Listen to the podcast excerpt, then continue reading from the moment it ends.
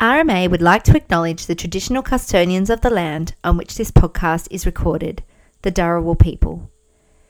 We pay our respects to the elders, past and present, and extend that respect to other Aboriginal people listening today. Um, and, and there's something so beautiful about a marathon finish finish line because it's just so hard. They are hard to do. They're not. It's you can't just go wake up one morning and go and run a marathon. You everyone has to work to get there, and they and they are hard on the day.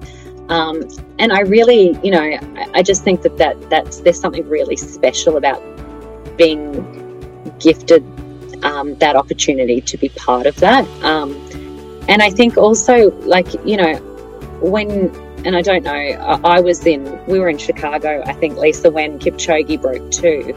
And, and that, you know, it, it wasn't about breaking two, it's about being limitless. And I, I just, there's something special about the marathon. I think that you can't script it. You can't script a marathon. You can train so hard for a certain time and it doesn't come together. And then you can think that, you know, you haven't got it, you're not where you should be, and then it all comes together. And I just love that sense of you don't actually know what's going to happen on the day. And and it's about going out there and, and putting it all coming together for you, all that work that you've done. Um, you know, anyone listening to this podcast, even if you're not going to run a marathon, go, go go to the Sydney Marathon finish line, be part of that race, and then you'll see what I'm talking about. It's almost something you can't put into words. Mm.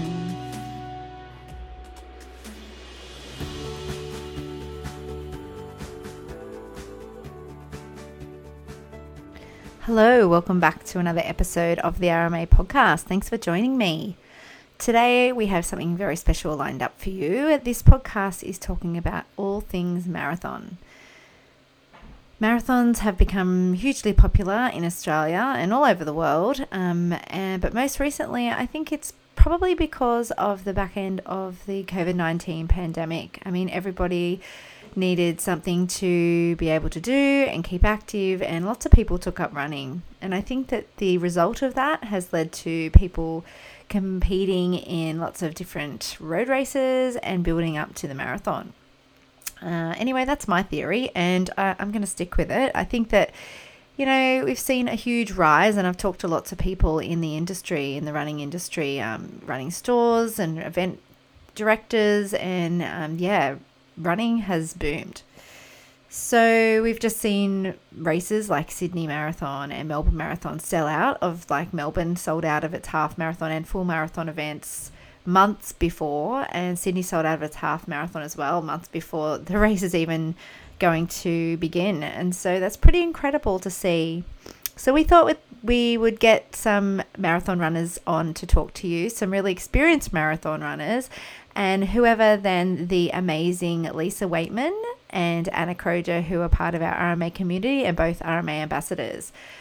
Lisa is a four time Olympic distance marathon runner and she has competed all over the world in many marathons, not just in the Olympics. She, in this podcast, mentions she's run over 20 marathons and her experience as an elite level runner is incredible to have that insight into our community. But not only that, she's a really humble, down to earth person, and she talks in this podcast about how she juggles that level of running with full time work and her own family. So she's a great person to have on the podcast today. And then also we have Ana Croger, who is a six-star finisher of the World Major Marathon Series, um, and we talk about that experience and we talk about why marathons mean so much to her and what she loves about them, um, and also I guess her shift in training from when she was competing in marathons with a bit of a different mindset to now, and why she loves marathons today. We talk about why uh, she is excited about the upcoming Sydney Marathon as well and its candidature for the World Major Marathon Series. And so many of us are running at Sydney this year, which is really exciting to celebrate 10 years of RMA and also, obviously, to run the marathon. So, we talk about that and what that would mean for marathons in Australia and also around the world as well. I hope you love this episode. We go into all things that RMAs wanted to know about marathons. I put the questions out into our community, and so we try and answer them the best we can from our own experiences. If you have any questions that we haven't answered that you would love to answer have answered, please email me at runningmumsaustralia at gmail.com or you can shoot me a PM or you can comment down in the comments of this podcast episode and we would love to have them answered for you. And of course, you can reach out to our podcast guests as well, who are more than happy to answer any questions that you have. For now, I would love to introduce you to Lisa Weightman and Ana Croger talking all things marathon with me. Before we begin, a message from this week's sponsor, Physiocrem Massage Gel. Physiocrem has been helping Running Mums Australia to achieve their running goals for years now and ease those post training muscular aches and pains. Hurting sucks, and Physiocrem has our back. To get your own Physiocrem, head to www.physiocrem.com.au. Don't forget, if you're a member of the member program, you can get 20% off with your member code. You can also find Physiocrem at your local pharmacy. All right, we'll get into it. So basically, um, I sent you the questions of what I well, we'll see how we go getting through all of those. But I just put it out there to RMA because I figured it'd be good to have a podcast around marathons or road running, and only because um, th- there really has been a big boom, really. And I actually was writing our newsletter today, and I thought, oh, I'll write about that because yeah, I think the booms come about since COVID, I reckon it's it's like it happened then when everyone was like, right, how am I going to exercise? And they all got out and started running. and then now the result of that, I think, is that people are actually starting to enter races and two years on marathons and half marathons and things. And we're seeing that in like sold out yeah marathons. Like Melbourne sold out marathon, half marathon, like Sydney is sold out of the half months yeah. before their events. So yeah. I just think, wow, that's pretty incredible. So mm-hmm. yeah, I just put out to RMAs all of the questions that they'd like answered. And I thought it'd be great to have both of you because obviously, Lisa, you come from the pointy end of the field and you know, elite marathon runner. But in saying that, you have so much um, knowledge in terms of how to train and and get the best out of yourself as a mum as well, a working mum in in doing and being disciplined with your training, and then I really wanted the perspective of Ana as well because she's like all of us. Like at the other end, um, I'm like the person not coming at the point end. like a working mum as well, but just who really wanted to chase that world major dream, and I wanted to talk about the world majors. So I thought it'd be, and then I'll just throw my little two cents in. I've done. I remember. It's hard to think because it's been so long since I've done a marathon. I think I've done six marathons, and then I went to trails and ultras. I don't know. I can't remember. I think it was six Anyway, yeah. um, and actually, I'm trying to relearn again what I did back when I trained for marathons, as I was discussing with you, Lisa. Like, yeah, last yeah. week, like, oh, this it's so different. I'm already injured two weeks in. Like, anyway. I do mean to laugh, I'm but I'm not surprised. It is so different. I was saying to, yeah, yeah. I was saying to Locke before because I did this long session today, and I like run, training for 10Ks and half marathons. Like I just like to go out and do intervals and run fast and get the yeah. job done, right? I think it's just my personality. but today I had to do like the tempo. And I hear sometimes some of the other girls and they're like, oh, what's your favorite session? And they're all like, oh, I just love doing like the 14k or 15k tempo run and i think oh gosh it's so boring like that for me it's so boring it's like so then i say why am I a marathon runner again? yeah. Uh, and we, you know, I ask a lot of questions. I'll be asking a lot of questions around that, around different sessions you can do in marathon training. So it isn't so boring. Like, yeah, yes, kind of mix it up. I feel. Um, yeah. But anyway, so firstly, I'll say welcome, welcome back to the RMA podcast. Uh, mm-hmm. It's been a few weeks since I recorded one. Um, I've really got to get back together. Um, but life happens um, and we get a little bit sidetracked sometimes. But it's really exciting to talk about marathons tonight and road running and running around the world um, because I think that this episode might inspire some people to get out there and, you know, create some marathon dreams for themselves. But I wanted to start with where your first marathon was. So I'm going to ask each of you. I'll start with you, Lisa. Can you think back to your first marathon? Where was that and what was that experience like for you? Yeah, so my first one was in 2008 and I ran London. I was in the world cross country team and we won a bronze medal for Australia 2 weeks before London. But in the lead up to that prep, Locke said to me, Hey, why don't you try and get into London Marathon and see? You never know, you might make the Olympics. And I went and ran London and ran 232. And I was fortunate to be selected for the Olympic team and ended up on the start line in Beijing thinking, wow, this is so surreal. Um, you know, here and I'm running in the Olympics. it was a pretty cool experience. Everyone said to me, Oh, it's so hard at like 35K. You'll feel like you can't go on. And so I was a bit scared of what was going to happen at 35K. Uh, but you know, my legs, my quads just got really tired, and there was a sleet, some sleety rain that started, and so I was just running through the last sort of five miles with sleet and a headwind, thinking, "Gee whiz, I'd like to stop and sit down on the corner of the road right now." Um, but made it to the finish and qualified. So yeah, so it does get a little hard towards the end, but I guess that's all about pacing and training, and um, and every marathon then ends up a different experience from there. Mm, I think it's really nice to hear. And I mean, my experience was so similar to yours in terms of, you know, running a 232. my first marathon. No, totally the other end. But um, I think it's really good to hear that it's hard for everybody.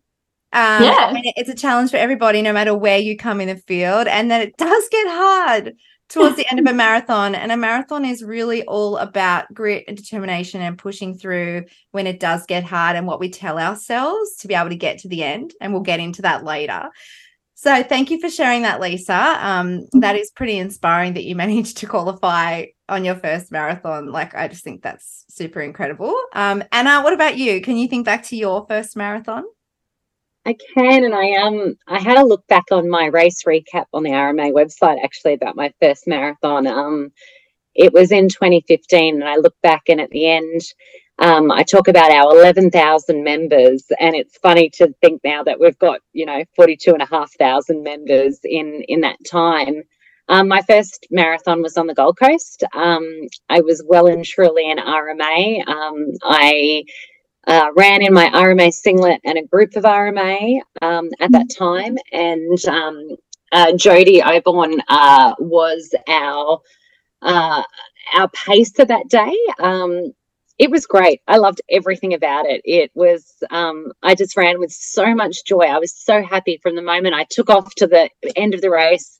Um, I enjoyed every second. Um, I came in under four hours. I, I think it was about a 353. So I was pretty happy because wasn't really, I didn't consider myself a runner. I was just really a mum that was going out to have some fun. Um, but I just, I just loved everything about it. And I've loved everything about my running journey ever since. I, I just, I don't, I can't imagine a day where I don't wake up and run. Um, and the days that I don't run, um, I feel it all day. I don't feel myself. I don't, I'm not as productive.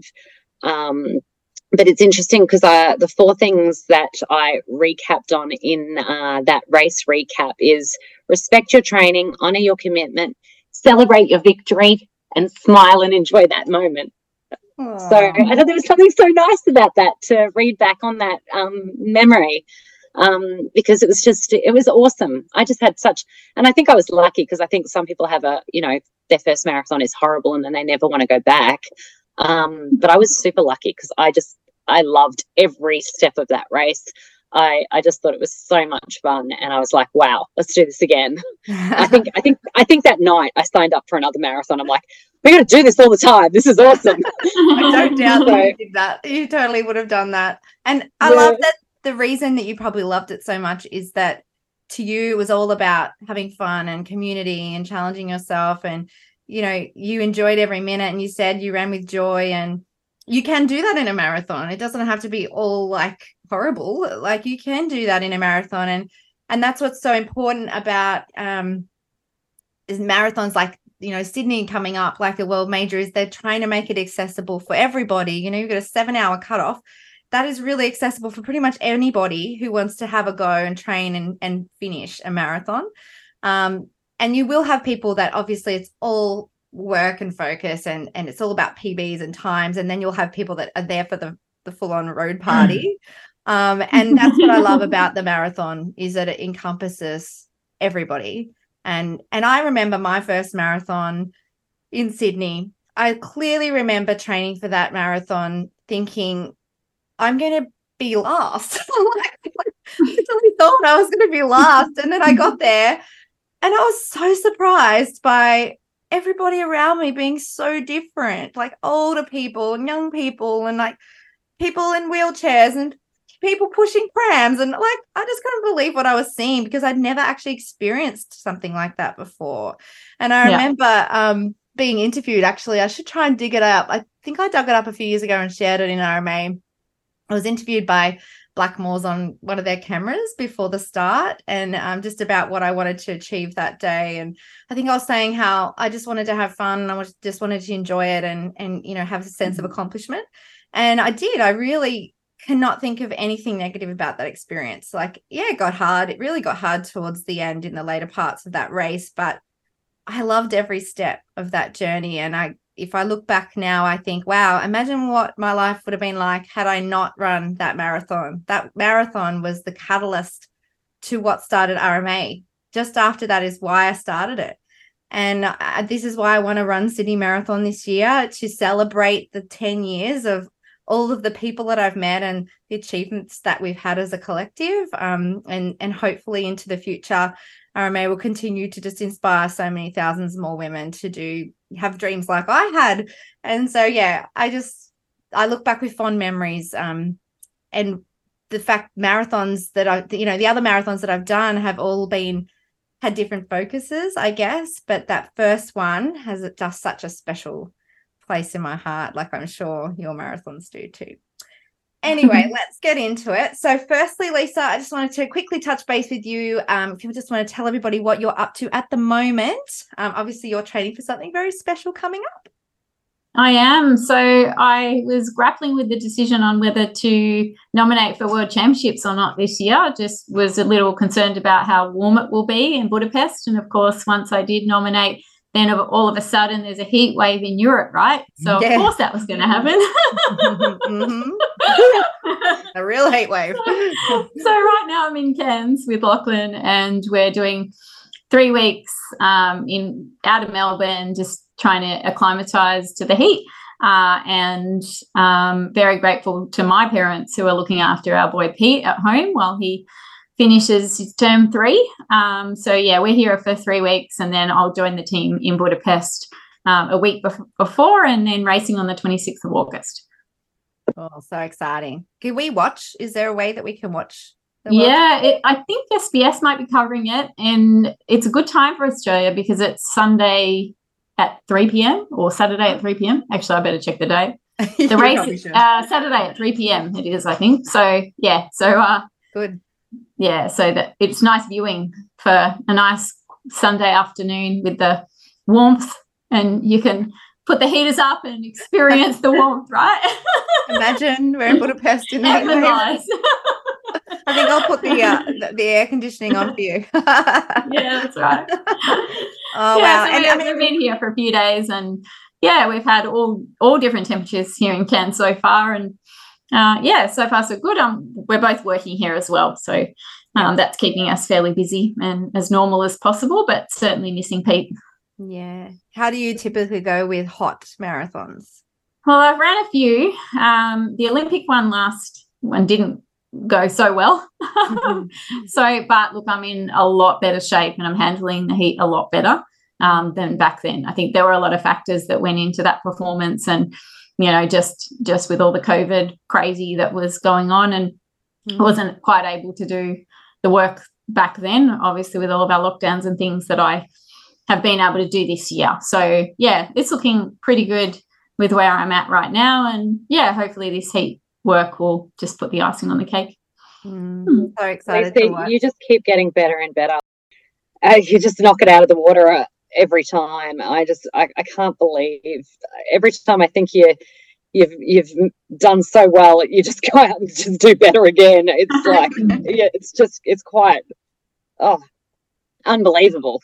Thanks, Ana. incredible. I, I, I think it's probably look, it's it's been about a long, a bit of longevity um, because when I was young, I had such, I was so injury prone that it took me a while to really be able to continue to you know develop as an athlete and and lay the foundations and so as i've gotten older i've we've tried taken a few more risks and tried a bit more and loaded a bit more and nice and carefully i guess so that that's probably the main reason i've been doing this for so long is that you sort of get to a point and achieve a goal and then say well if i was mm-hmm. able to do you know this this and this and increase you know some mileage or do some longer sessions well why not take that risk and do that now that you know i'm 44 and what am i waiting for so if something goes a bit amiss then you know at least i know i've done everything i possibly can so i can see what the end result will be so it's kind of been loading a bit more in the last few and that's certainly shown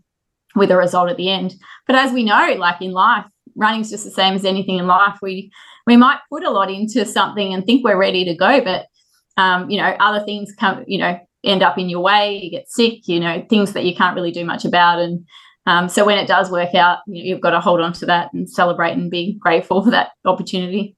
Mm. And I think there's a beautiful lesson in that, right? About taking risks and, you know, not always staying in your safe zone because that's where you, going outside that comfort zone is where where the magic happens, right? And and I think as as, as we get older, we we kind of understand that a little bit more than we ever did.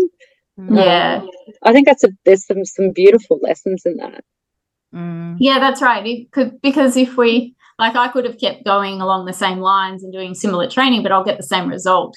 Um, whereas yeah. now I know that the body was going really well since you know about 2013 was my last major injury. So um, you know everything's been kind of going nice going along nicely and so we decided to load a bit over the christmas period um, this year and and it paid off in osaka so yeah so hopefully with all of that foundational work you know budapest can go well and then another one later in the year and then fingers crossed we get to go back to the olympics again and uh, have a do-over yeah amazing wow. yeah.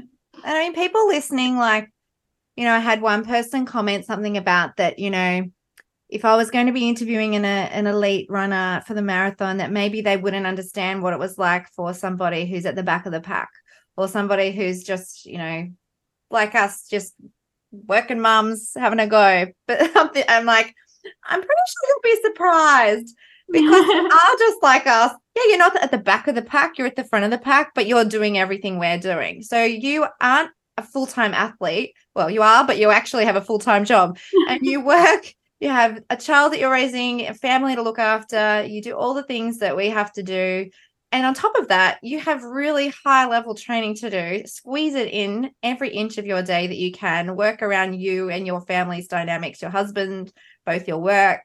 You know you've left your child at home so you can go up and train to be able to get this window of opportunity for you for world champs. Like there's just so much, I guess, that I wanted to celebrate in that for you, Lisa, because you actually sacrifice a lot for your sport, but you actually, you know, are probably one of the most balanced people I know. Like you are so good at sharing your life. I mean, I see it on socials and just see it like with what you share as well, but you spend so much time with your family. It's not like they miss out. Do you know what I mean? Because your sport comes first. It's like your family comes first and your sport slots in. Um, and I just think it's really important to say that because not everybody can, I guess, just have no job and go running all day. Um, not, not everybody can do that. Um, and you make it work so well and obviously, sounds nice though, doesn't it? Does sound nice. Let's figure out how we can do that. In fact, I think after this call, we need to brainstorm that, right? I haven't um, cracked it in 44 yeah. years, girl. oh gosh, then I'd be really injured. Um, but yeah, I think you know, you just make it work, and and I love how transparent you are about all of that. Um, you're really amazing on in every field that you put your mind to. Um, in your your professional life and in your sp- sporting life and I just think it's commendable. Um, and I just can't. And I think that's why. of that. And I know. think that's why so many mums just love following you because mm. you're just such a joy to watch um, compete. And it's such a joy. We live that joy and that celebration every time you just you just keep you just keep achieving amazing things and you keep getting better. And it's just I, i'm not sure and i think i've told you this before over the years that joy that you give to all of us is is special. Mm, yeah yeah. Wow, that makes me feel very special because on a day-to-day basis as you both attest to it's pretty crazy. So you know we're like all right, what's your calendar look like? When can we fit in this two hour session? Let's block yeah. like that se- section out. All right, let's go. We're going to go now. Yeah. We're going to fit this session in. We've got to go now. We've got to get back into yeah. our, you know, back to the desk, back onto work stuff because, you know, work is important. My team at work is important to me as well. And, you know, making sure they're going well and, and doing everything I can to support them and their careers is important to me as well. So it's, um, yeah, it's an interesting juggle, but it's very rewarding too when you make it all come together somehow. Yeah. Uh, but I guess we kind of got to forgive each other. You know, we get hard on ourselves because we're like, oh, I've got to do this and I've got to get that done, and I'm not spending enough time doing that. And and in the end, really, like it all kind of just works out in the wash, right? As long as you've got some support around you, because it can get a bit too much at times. And and in those times, you kind of got to step back and go, hang on a minute I need a moment, you know, and um, take that moment because you can't live the crazy life like 24 hours a day, every day, forever. It's not sustainable. Mm, 100%. percent mm hmm Speaking of crazy days, uh, Ana, she lives a bit of a crazy life as well. She says yes to many things. Um, lots of fingers in lots of pies. Um, tell us quickly what you're training for right now.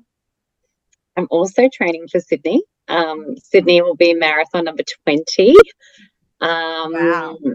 And look, we're just having a really good time doing it. Um, we're in week nine. So this weekend we'll host uh, um, the Brisbane Run Club for Sydney Marathon, which is just a, a big group of RMA. Chris Gale and his uh, and Gale Force runners, and anyone else that wants to come along in Brisbane. We're following the um, training plan, but we've also got like a a bunch of women that are coming that are doing the half or doing the 10k and there's we kind of cater to anyone that wants to come along. It's my running and i i remember saying this to so many people once i qualified for boston running i just wanted to be about joy. Um, i i told everyone that's it i'm not training hard anymore. I just want to run every day for the rest of my life not be injured and just love it.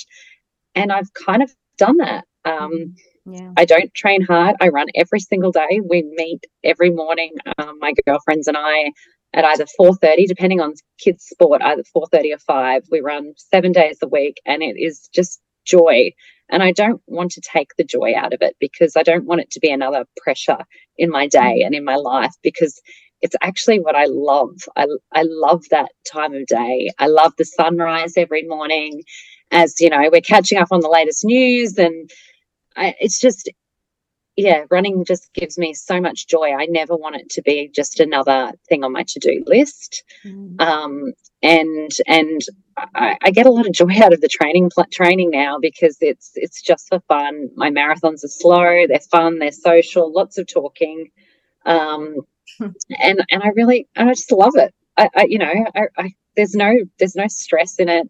There's no stress in leading up to it. I mean if you get your k's ticked over you can generally, but you, you're going to be okay. Like, yeah. Um, yeah. So yeah, it's it's good fun, and and Sydney is going to be special with its candidature. So um, I want to be part of that. I want to. I really want to see Sydney become a world marathon major. Um, so uh, I want to do everything I can to to support that, and um, I'll be I'll definitely be running it this year and next.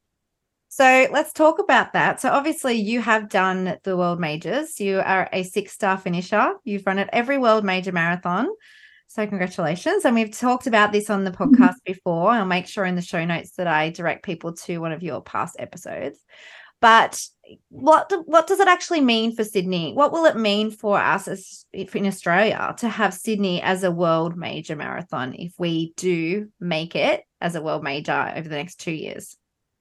Look, I think the world majors are really special. Uh, I mean, uh, Lisa's run marathons all over the world, but there's something about finishing a world marathon major um, where you have the crowds and the infrastructure and the on course entertainment and you know, they're a big event. It's like having a Grand Slam come to your city, or, uh, you know, I, I, don't know how to compare it, you know, a Grand Prix. Um, it is big. It's a big deal for Sydney. Mm. Um, it's a big deal in an, on, on a number of levels. It's a big deal for the city. It's a big deal for tourism. It's a big deal for the running community. Um, it's an opportunity to see some of the best runners in the world come in and athletes in the world come in and take take part in a in a major. Um, each each major is really different, um, and there's something special about each major uh, that's really relatable to that city. So it's the opportunity for Sydney to showcase what Sydney is to the world. Um, and people do travel for majors and people go back and talk about those majors. So it's it's a tremendous opportunity for Sydney. It's a tremendous opportunity for Australia, but it's also a tremendous opportunity for the running community to rec- to to welcome the rest of the world. Um, to to our shores. And I I think you know we have such a strong and vibrant running community. You know I want to show off what we have to offer. I, I want to you know I want to welcome um, athletes from around the world to to see how how gorgeous it is where we run.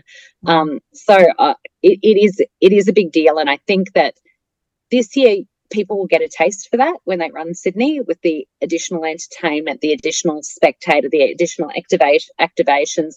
There you'll get a taste of what that's going to be like this year, um, and and it can only get bigger and better and more exciting. So, look, I I I'm I'm so excited. I, I think it's going to be an amazing thing, um, amazing thing for uh, Australian athletes and an amazing thing for um, international athletes to come here and, and be able to participate in a, an event like this.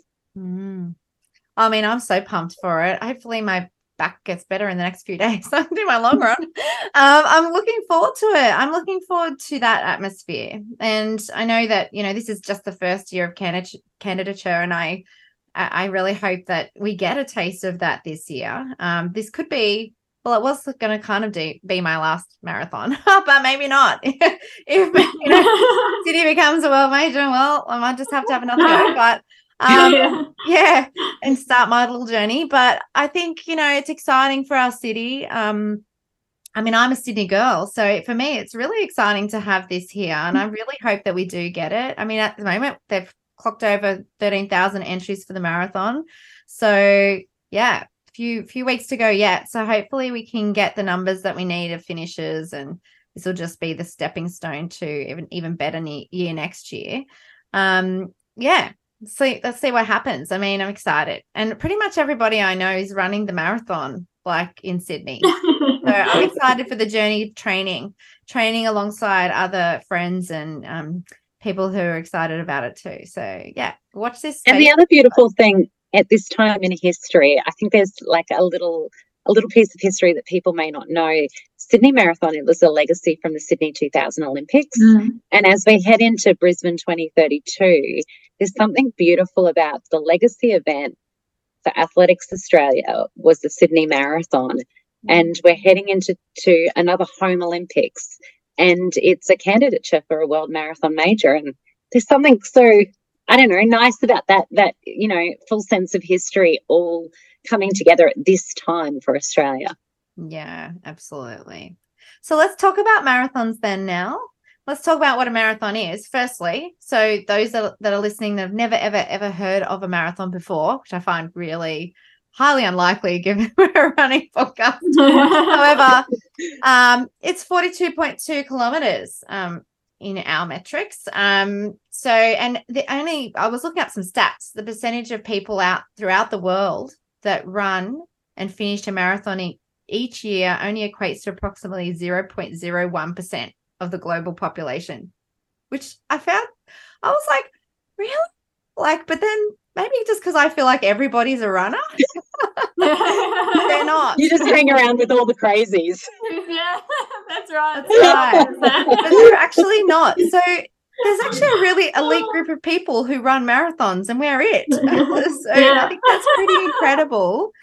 Trailblazers, um, always trailblazers, Nick. it's amazing. So, you know, and as we said before, a marathon encompasses so many different types of people um, from so many different walks of life and so many different ages and, and ethnic groups and, you know, uh, faiths, just and the World Majors is an, an, amazing place to showcase all of that. So another reason why it's so special if we get to have it here. Um, but I wanted to talk about training, and I asked RMAs to ask you guys questions around how we should train for marathons. And I'm going to uh, pretty much every question I ask you is coming from them. So I put through a list and I've kind of tried to put it into groups, I guess, some about training, some about race day, and some about mindset, maybe a little bit about post marathon. So starting off with training, and you can talk about your own personal experience. Firstly, I want to ask maybe Ana, what does your life experience, or what has your life experience, I should say, how has mm. that helped you as a marathon runner in terms of your training? Um, yeah, look, I think um, I think there's a personality type that loves this kind of endurance race. I think, you know, you tend to be someone who fits a lot into your life. Um, you tend to be a high achiever and um, and also someone who loves to stick to a list of things that they need to get done. So I think there's a lot of discipline that comes with marathon training, um, and and that suits some personality types. Mm. Um, so I think that's mm. part of it. But you know, as I reflect on the last 10 years of RMA and also, you know, Lisa's journey, I think there is there is something to being a mum that you know, you see some of our best athletes go and have a baby and come back and they are stronger than you've ever seen them. Mm. Um, and as their children grow up and they grind through those those early years, they, you know, our our female athletes just keep getting better. Mm. Um, and I think that that that says a lot about the marathon itself um, and the kind of the kind of um, life experience that makes you successful at a marathon or long distance running. Um, and Lisa's just a, a, beautiful example of that. Um, life experience gives you, like, I'm not sure that if at 19 someone said go and run a marathon, I would have been, I would have had the mental ca- capability to do that. Um, but you know, as you get older and and more determined, I think there's um, it, it really sets you up beautifully for this type of running um, because it, it, it does reflect your life. It it's um, certainly for me, it's about one foot in front of another, grinding it out. And I'm really good at the grind. I'm not very fast, but I can grind. And I mm-hmm. know that. And even when I'm tired in a marathon, I know I can keep grinding for hours. Like I know I can go further. You know, if, if you tell me I have to run three times the distance, I know I can get that done because I can. I know I can just push through that. And there's something about being getting older and and being a woman that you, you're pretty good at that, right? Like you're pretty good at grinding in, mm-hmm. grinding out, getting up, doing the same thing, making your lunch boxes, getting ready, getting everyone out the door, get going, getting through your workday, coming home, doing dinners, you know, getting setting your alarm for four to go for a run again. Like there's something with age that that makes you particularly um particularly well placed to run run a race like this. Mm. What about you, Lisa? Can you think back through like in your marathon training uh, that you're even doing now? Can you think back through like different experiences, uh, not only in training and competing, but just in life that help you through this type of process with training for a marathon? Yeah, so for me, I've got a job in IT, and all of our work is projects, which go on for quite a number of years in some cases. So my life is all about uh, practice and preparation and waiting for this go live uh, and working through issues and challenges and supporting each other through that achievement of you know um, going live with a you know technology impl- implementation and so that and then add in the marathon i'm kind of practicing all of those things um, you know in both aspects of my life and then throw in becoming a mum and then you add in there all of the uh, tasks and things that Ana went through, and you pretty much got like project plans and to do lists and diaries going going everywhere in my life. So yeah, but I think the key thing that we forget to talk about is that we do all of those things as a mum and as a wife and a daughter and sister um, because we love supporting each other.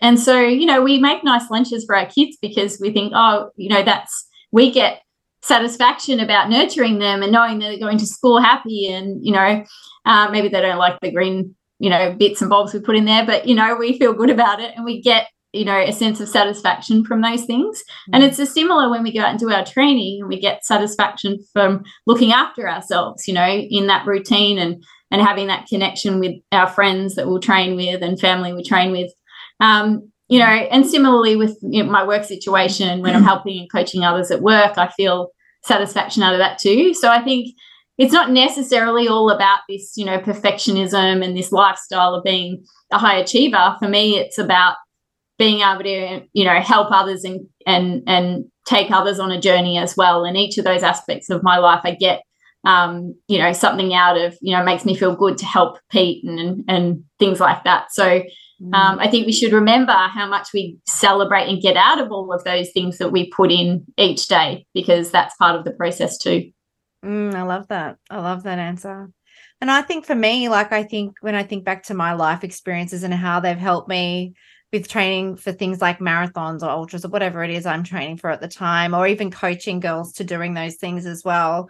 I use a lot of my past life experiences, not just in training, but just in mental resilience or when things don't go to plan, how to change, how to shift focus or how to refocus in, into what's important or you know if you do get injured or unwell okay well it's not the end of the world let's shift let's shift our mindset here um you know I had some some of my athletes like you know just recently they're training for some big races and they're doctors and they're like going to conferences and they're trying to fit in all the things. And I'm like, you just can't fit in all the things. Like, you know, you need to prioritize what's important. Um, what's important is your job. um, what's important is your family, and the training can slot in where it can slot in, and we can adapt our training to be the best it can be in the situation. So yeah. I think for me, you know, there was times when my training was like the most important thing, almost like I just, but I wasn't happy. Like I felt like I always fell short of what I was trying to achieve. So my focus now with training is to get the most out of myself if I can with the time I've got.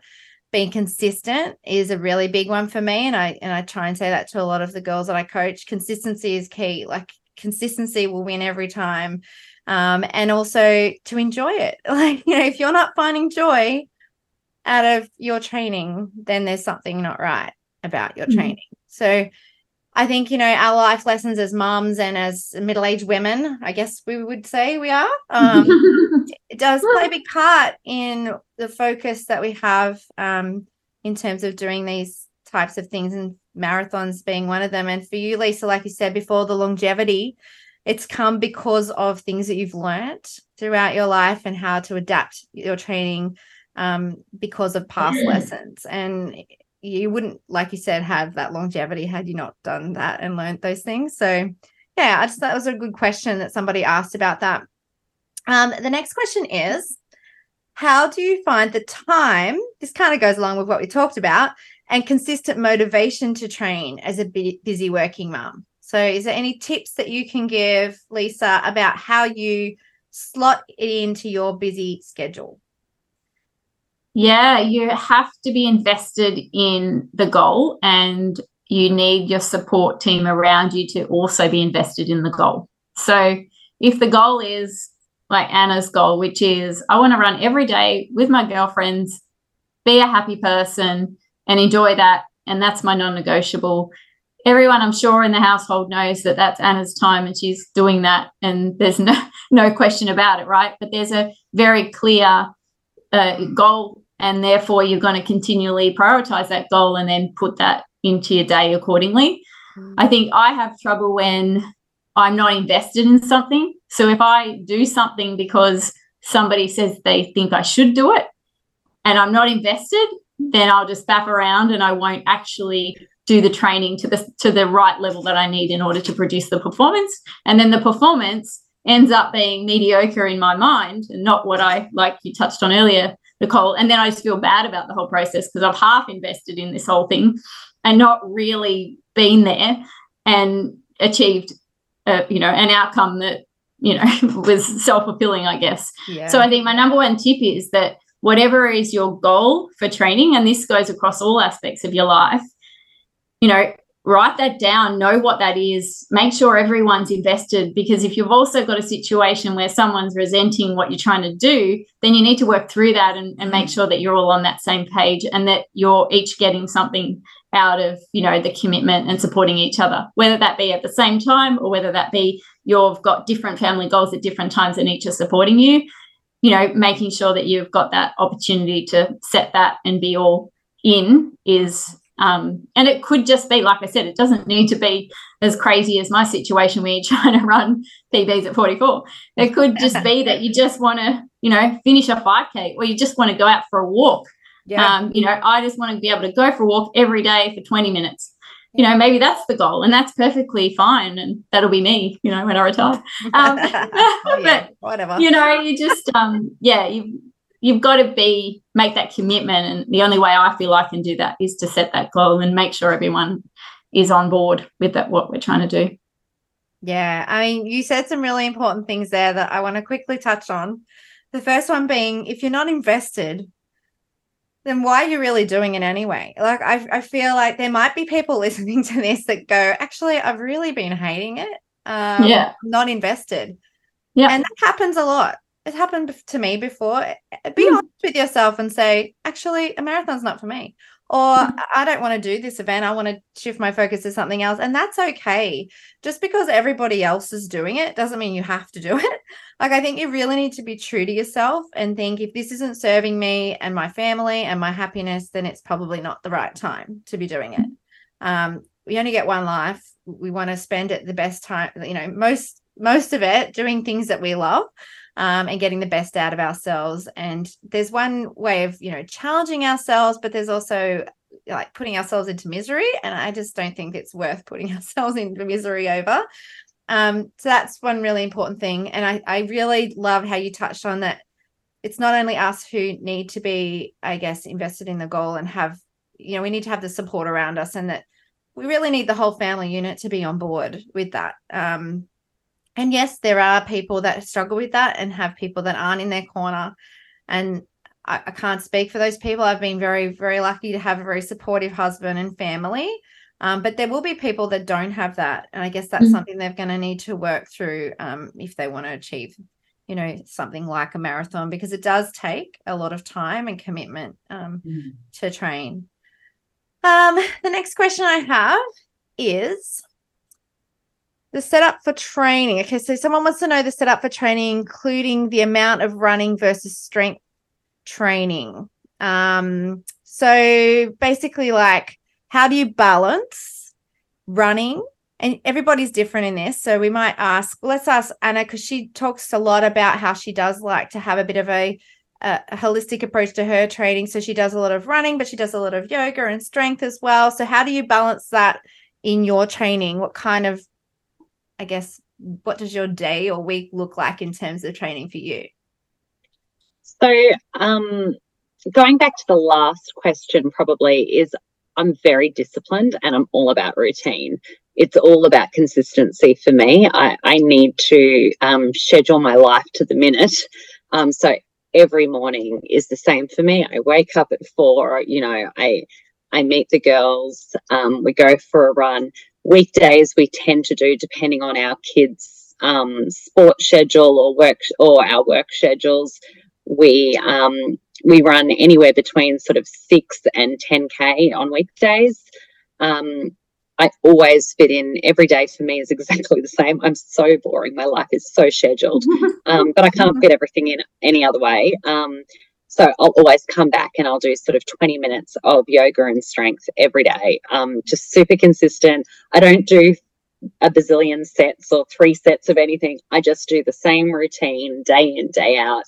Um, yeah. and and it's pretty it's pretty standard and boring and average. Um, but it works for me and and it works for um, the amount that we have on and and getting the kids to where they need to be so i'm i'm all about routine and consistency mm-hmm. um, in my in my life um, but lisa's probably much better to speak to this than i am because for me it's just all very routine do you do strength training lisa for your so I only do strength. There'll be a few people that I know that listen to this will be laughing at the when they hear me say this, but I only do strength training if I've got something that needs to be fixed. So two weeks ago, I had some tightness in my peroneal tendon. So I went to the physio, he gave me one exercise, and I'm doing that one exercise, and it's fixed.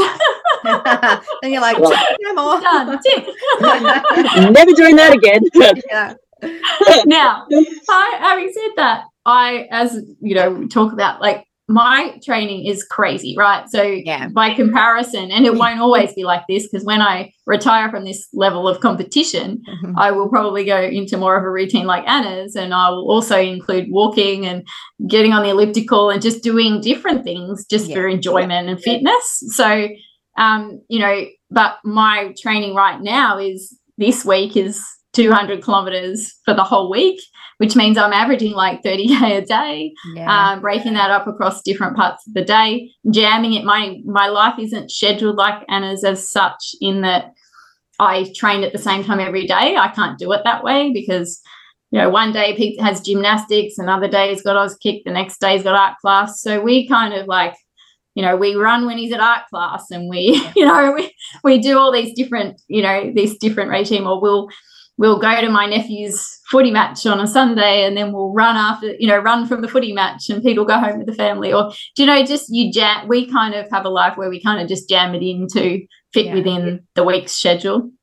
Um, and I like that flexibility across my training because I have the overall set structure of three main workouts and then easy running throughout. And I can then shift the plan to accommodate the, the, diaries across the whole three of us in the house. Yeah. And then obviously other things happen across my extended family because we are so intertwined. So my parents, Locke's parents, my sister, my nephew, we're very, our diaries are very much integrated because mm-hmm. we also try to help each other. So it's not just about me having the supportive unit within my house, it's yeah. other houses as well that help us get all each get to where we need to go and and achieve things. So yeah so i don't do strength but like i said i would like to do a variety of things because i think the variety is interesting mm. um, and just keeps you motivated to just do different things. And and i will do that more so when i'm not marathoning.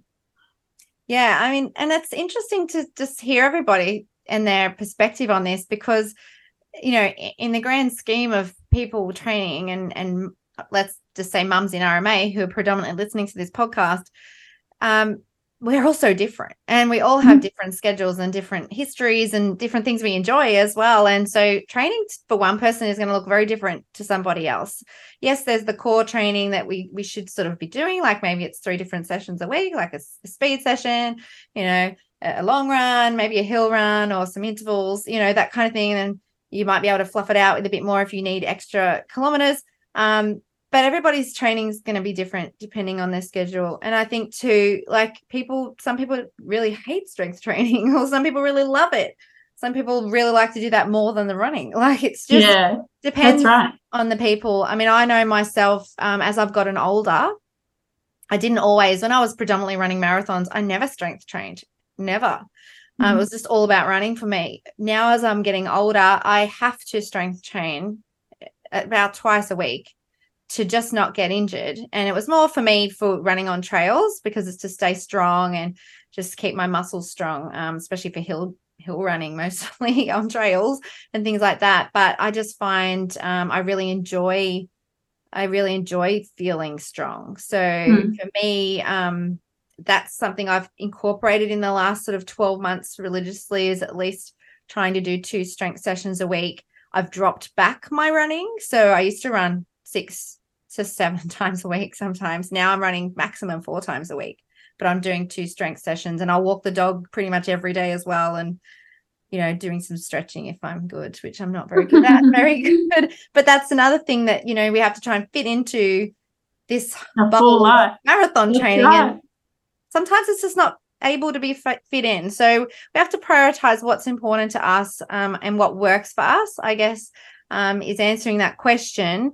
Yes strength training is is important for runners but it doesn't have to be that you're going and using heavy weights and doing hard weight training. It's just you can just do you know training using your body weight and just a few lunges and stretches and squats and things like that that, that just keep you strong. Single leg you know sits things like that that keep you strong uh, um, stretching and keeping your body mobile is probably the most important thing um, to keep us moving okay the next question is there's so many questions i'm going to have to pick through some of the most important ones what portion of training um, focuses on speed for you. So someone said, is it a 20 80 rule? But I mean, kind of depends on the week and what you're training for. But what about you, Lisa? I mean, yours is probably a lot of speed. no, it depends on the race that you're training for. So it's different for a 10K versus a marathon. Mm. So you want to be touching on sessions. Uh, you know, if you're training for a marathon, you want to be tapping into your 10K speed at least once a week. So that would be your speed interval work, your 1K reps and, you know, mile reps, those types of things. If you and even 400s um, to break it down, and you know, don't don't be thinking that you just have to do like eight by 1K. I think everybody kind of goes to the defaults of, you know, the same rep. If I've got to do eight by 1K, you don't need to. You can do like 1K and then 500 meters and alternate, or, you know, and just make it a bit more, I guess, appetizing, you know, where you're not just continually doing that same workout week after week. Um, then we sort of touch on half marathon speed in the second workout. In the marathon training blocks, we do a fair bit of volume. So everything comes with a lot of volume to get that um, total overall mileage. Uh, and then obviously the long run, and you can choose in the long run whether you do a solid long run, whether you add some marathon effort work into it. Um, but if you're doing that um, I guess my advice is that as you build up each week into the program, out of those three sessions, only pick one to improve on. So don't try to go week one, I do this, then week two, I might increase my reps on Tuesday and run a little bit faster on Thursday and mm-hmm. you know, and then increase my marathon effort within a long run on, on Sunday because give yourself a week later and you'll have an injury somewhere. so yeah. I guess pick one thing to improve on every week, mm. and that'll keep you consistent um, and avoid injury. And that's how you can avoid doing too much strength work as well. Mm. So if you yeah. if you layer that carefully and consistently, you won't need to do as much strength work because the body will adapt naturally across the weeks until you hit the marathon um, race day. And probably also um, just be mindful as females that we tend to need a down week every four weeks um, you may feel just like, um, you know, at every four weeks. Mm. So just know that that's there. And if you are running really well for three weeks and then the fourth week you're like, oh, I just can't do this today, kind of go, oh, okay, yeah, I know why that is. And that's okay. I'll do what I, you know, I won't overdo it and I won't push myself beyond my limits um, during that week or be hard on myself because I couldn't hit the same times as last week because you'll bounce back the, the next week. So I find that, you know, every three weeks I have pretty good three weeks and then I'm like gasping for a recovery time yeah. by week four. Yeah. And that's a really good question. That is one question that people want to know. I mean, it is important to have that periodization in training. You know, I always give people load and then a bit of a recovery week or I call it like a low week. Um, but if you can try and incorporate your training around your cycle, um, even better. That's not easy to do, but you know, I think if you're in tune with your body and how your body feels as well, and if, especially if you're working with someone, just that constant communication with them about how your body's feeling in the training. Um, but yeah, like don't don't be too hard on yourself. Like when you get to that that week, that that fourth week, when you are fatigued and you might be feeling yuck um yeah have have a lighter sessions have a lower week and allow your body to adapt which is so important with marathon training that adaptation that we need to be able to keep going throughout the program okay mm-hmm. the next one is mm, let me see okay Someone wanted to know if some of your long run, and you just touched on this before, should be at marathon pace. They run their easy run, or or should they run their easy runs according to heart rate and try and stay in their easy zone? Should they be picking up the pace in the later part of their long run each week to get their body used to marathon pace? Who wants to answer this one? Look, do you want me to start? You go, Ana. Yeah, I mean, everything Lisa said was exactly when I when I was training properly, um, was exactly what I was doing as well. Um, you can't get faster without doing speed sessions. It, it's it's just not possible. So if you think you can, you know, cruise along, just having a good, relaxed run every day of the week, if you want to get faster, you need to do intervals. That that's. Mm. But do you do it? Reality. Do you do it in your long run? Do you do speed in incorporating it into your long run? Um, I it would depend on on where I was in in the training cycle and how far out the marathon was. Um, certainly I would have my long runs generally, and and I'm talking now because I don't train like this anymore.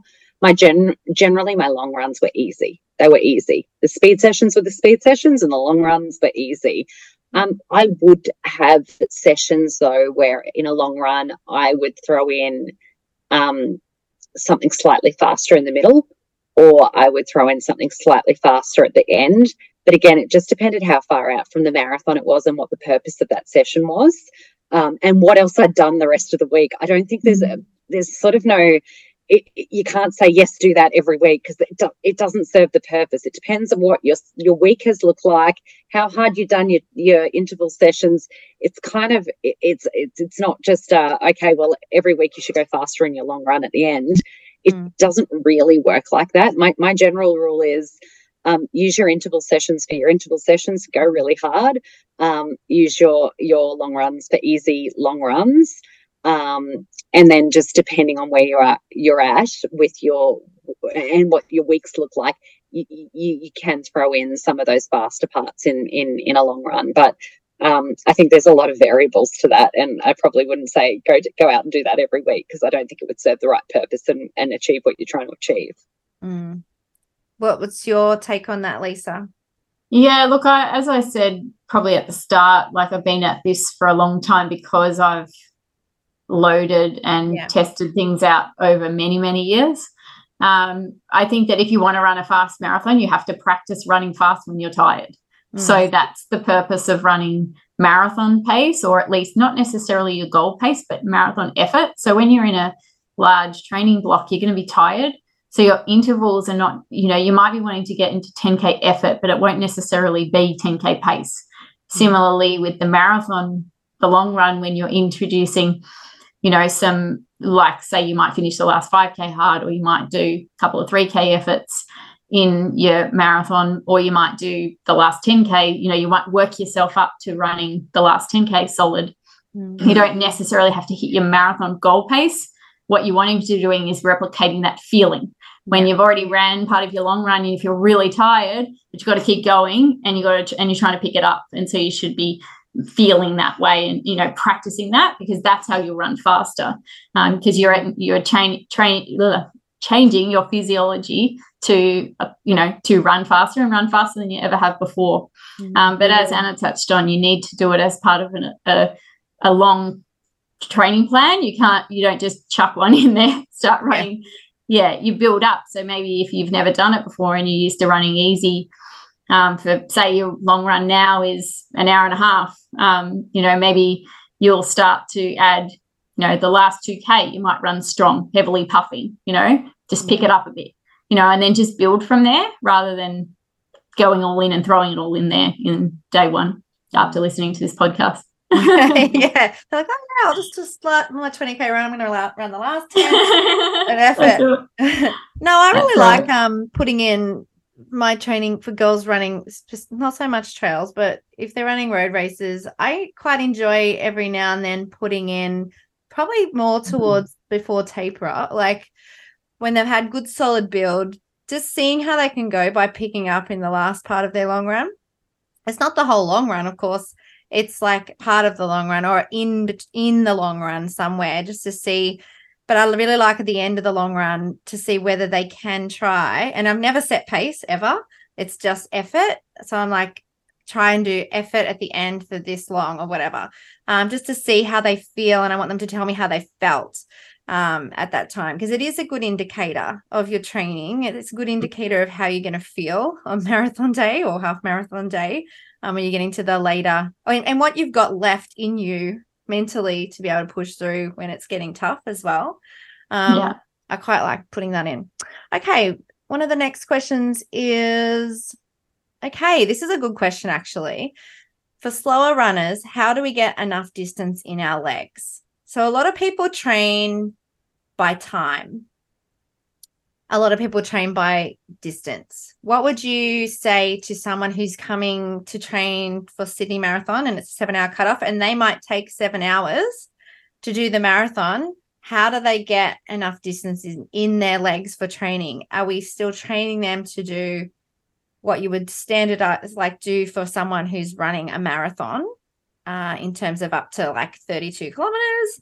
Are we still asking these people to run 32 kilometers?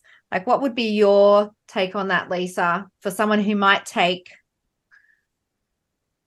five hours to run 32 kilometers? Are we asking them to do a five hour run? well, I wouldn't ask anyone to do anything that I wouldn't want to do. And I would want to go every Sunday and run for five hours. I love running, but I don't want to do that. No, no me either. so no. No. um, so I guess I guess if you're running for five hours, you need to probably be doing more than, you know, more than just running a couple of times a week, right? So that mm-hmm. you, you know, so that you're conditioning yourself and that you don't hurt something significantly as a result of the marathon. So I guess yeah. I'm probably not um, qualified to to you know to go into a program that would be generalized for that. Yeah, um, I'd put that caveat out there for someone who's never ran a marathon before and is wanting to do it for the first time.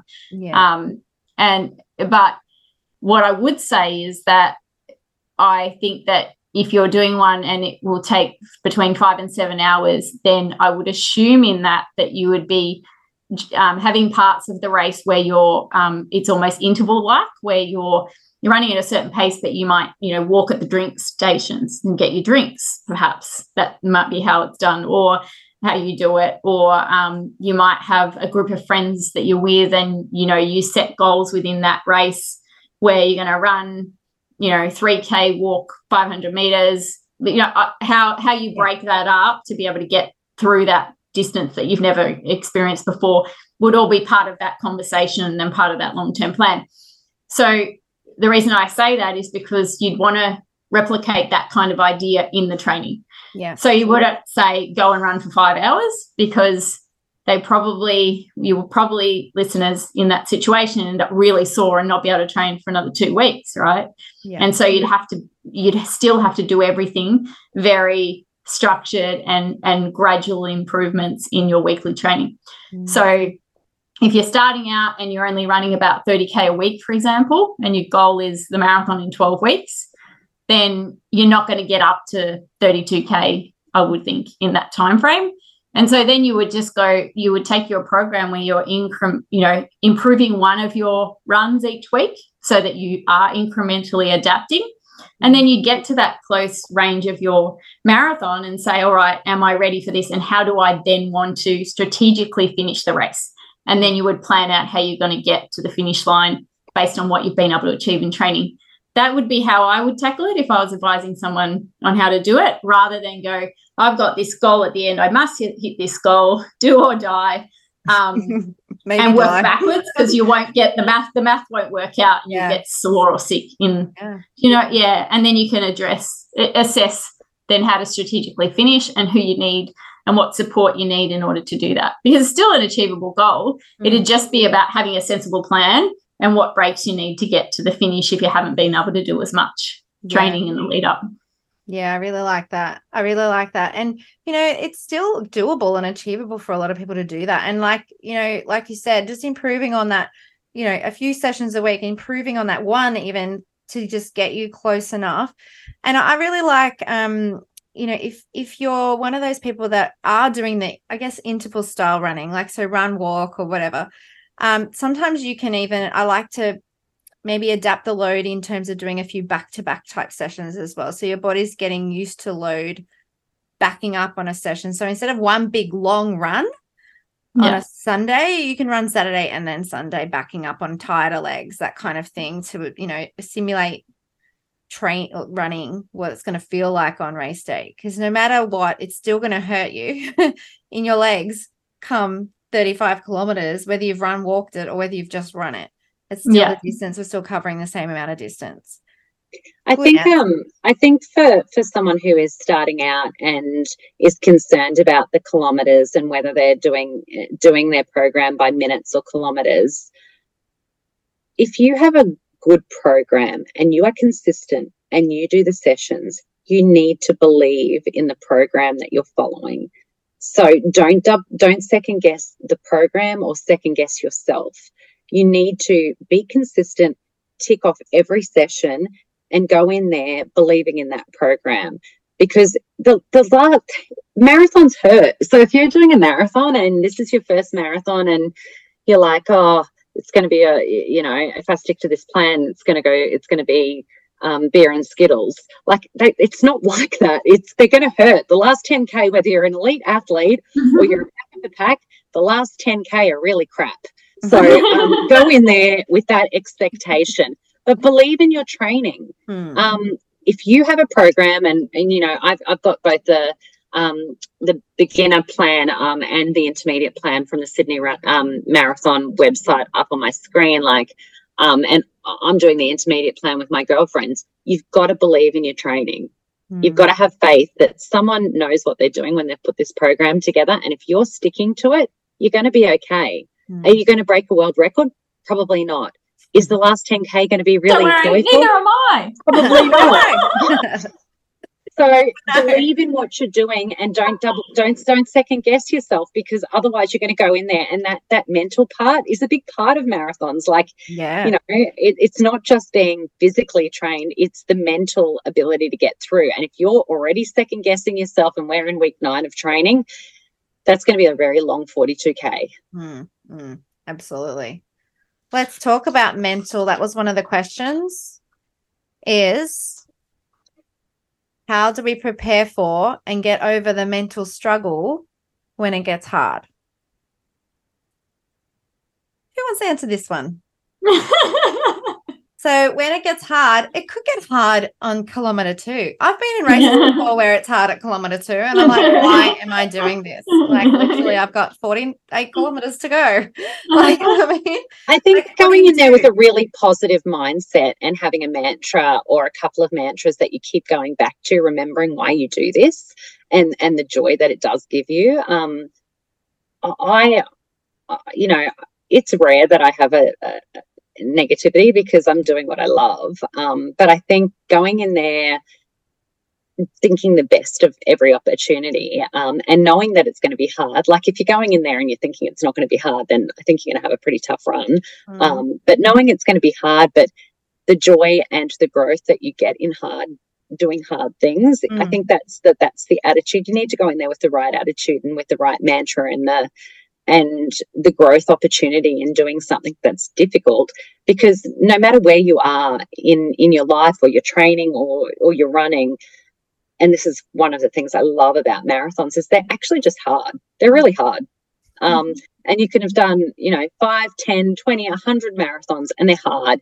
but there's nothing like that sense of achievement and i think that you only get that from doing hard things mm. um, and so knowing that it's hard but knowing that that there's growth there i think you've just got to keep going back to to the, how, how lucky we are to have the privilege of having that growth in in being able to run a marathon. Like mm. i just think i always think when i'm in, at a race particularly after covid oh my gosh i am so lucky to be here with, with all of these people running a race. Um, you know, it's such a privilege and we're so lucky. And I think going back to the, all the positives and, and all of the, you know, wonderful parts of being part of this running community, being part of, um, you know, a marathon in, in, in our beautiful country, I just, uh, it, it's hard to stay too long in that zone of, of pain and suffering and, and hardship when you've got so much to be grateful for you know, there's going to be times in a marathon when it gets hard, probably most marathons.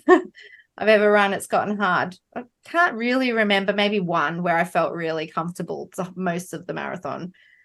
But maybe I just wasn't on the line. You know, I wasn't really pushing as hard as I would normally. But it's going to get hard. And I think you need to have little ways to change your mindset, change your focus. What do you use, Lisa, in because it gets hard for you. I would know that it would get hard for you. You're pushing. Just see the photos, right? Redlining the whole way. Yeah.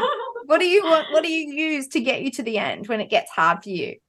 Yeah, so I think it comes back to a couple of things. I think one, I get confidence in being present and prepared. So, like I said earlier, if I'm not invested and I kind of end up signing up to something because I think I should have, or I kind of get forced down a path and I'm not quite invested, then I kind of am not, I'm there, but I'm not there, mm. uh, which was very, you know, you know, there's been a couple of marathons where I've kind of been there but not there. If that, if you can sort of understand that feeling, you know, yeah. Um, and in that mind, in those situations, because you don't have that guiding or that you know that guiding star i guess it's hard to turn your little brain that's saying this is so stupid didn't want to do this in the first place why am i even here blah blah blah. It's hard to turn that off when you're not invested in yeah. this right?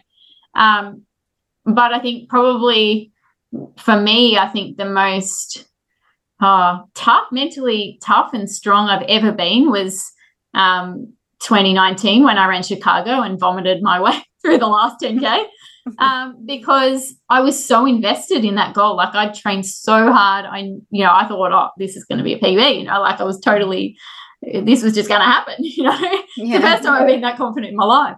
Um, and yeah, got this awful feeling in my, um, just uh, below my rib cage. And then all of a sudden it was not very good from that point onwards. But I used you know, like you said, I was constantly like, you know what, if I go for a bit longer, you know, that uh, that that old game, if I go a bit longer, this might subside and I'll be closer to the finish. And I might still get there, you know, I might still I won't be a PB, but it'll be, you know, still, you know, better than pulling out, you know. And I constantly was telling myself that until finally that hill that you go up to get to Chicago was finally there and I was finished and in a wheelchair. But anyway, but but that's probably the toughest I've ever been in a marathon because I was so invested and I was able to fight off that voice of saying, What are you doing doing here? Whereas there's been other events where I haven't really been as invested and I've kind of had those thoughts and I've let them take over and then once they take over it's very difficult to turn them off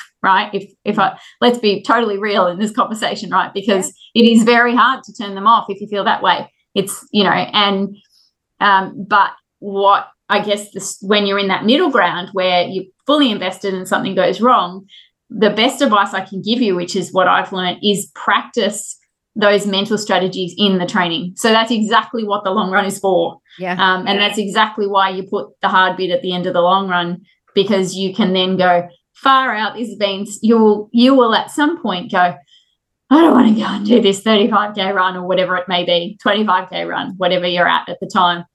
It's been such a long week. It's Sunday. The kids are playing. I just want to go and do what they're doing. Now I'm going out and doing this run. So you need a buddy or multiple buddies to go and be able to do that with. But then internally, your mind, you need to practice how you switch that off. Mm-hmm. So if you set your goal of what it is that you're going to use as your strategy, whether that is a mantra, whether that is thoughts about a previous race, whether that is remembering the session that you did, the best session you've ever done, and how that felt like.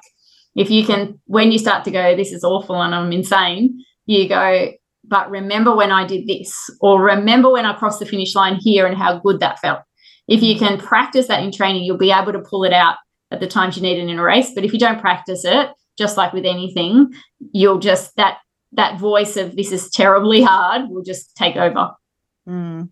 I love that. And I, that is totally what the long run is for. Like those, when you get to that pointy end of training and you're doing those big, big runs, like use that time, like practice. And I would even go to say, um, some of those runs, I would try and do them on my own because I need to be in my head. Because on race day, most of the time I'm in my, I'm on my own. And like, mm-hmm. yeah, I'm surrounded by people, but I'm running on my own. And even on the weekend, um, I thought I had a 10K I did at Sydney. I had the best race. I didn't redline it. I was like, just wanting to have a nice tempo. I just wanted to feel strong, which was my goal. That was my goal. I set it up from the start. You're not going to go all out, Nicole, but you're going to run strong. You're going to feel really strong. And I did. And I purposely didn't take any music. I thought, no, I'm not having any music. I need to be in my head. I want to be able to tell myself, you know, how I how you feeling, Nicole? Like what can you use around you? How can you keep going without something in external in my head? Um, it was really good practice because you need to be able to draw on those moments in races. And I often use those, like, especially if I'm doing long ultras and things, I'll draw on moments that I've had in training and how I felt to be able to get me through. Um, some things I really love to um, is writing things on my hand or on my arm or on my finger or wearing something special to me. Um, you know, I've been given necklace in the past from Ana that has like a mountain on it, like wearing something like that to remind me if it gets hard, I can hold it. Like things like that just to bring you through those hard times. Um, but you know, there's the other thing that you can do. And I only know this because I ran Tokyo and I ran it not on the red line. And like there were other people, like other RMAs, and they were running the other on the other side of the different wave and they were waving and I was yeah. being able to say hi and everything. So I totally experienced the marathon not on the red line. Yeah. And it's really fun. I'd never done it before. so the other option is you know, all yelling I've done all around the world, cheering you on. You've never heard me. I've cheered you on in Chicago, I've cheered you on around the world, and you've never heard anything I've said at you. The Com Games. Com Games, yes. but yeah, that's the other option. If your goal is about finishing, don't necessarily have to run on the red line, and then no. it is really fun, right? Yeah, that's right. yeah. But even if like you are about finishing I mean, I don't know. I've never like no, as I would say, I've never run a race about finishing. I have normally, well, I've never run a marathon where, except actually one, I did. I did run a marathon to finish. I was running with my best friend. It was her first marathon, and I paced her to her first marathon, and it was the most fun marathon because my whole goal was just about getting her to the end. And like, I'm sure she thought that I was the Fruit Loop and I was having all the fun and she was hating life. But I was, I got her there, right? And like, you know, Keely, if you're listening, remember that Brisbane Marathon? um, but I think, like, you know, even if it is about getting to the end, having fun, like, it's still probably going to get a little hard at the end of the marathon. But like, hmm. you'll probably be surrounded by your buddies and you'll be having fun. Um, That's right. 13,000, so, yeah. maybe 15,000, maybe 17,000, maybe yeah. as the weeks go by with Sydney.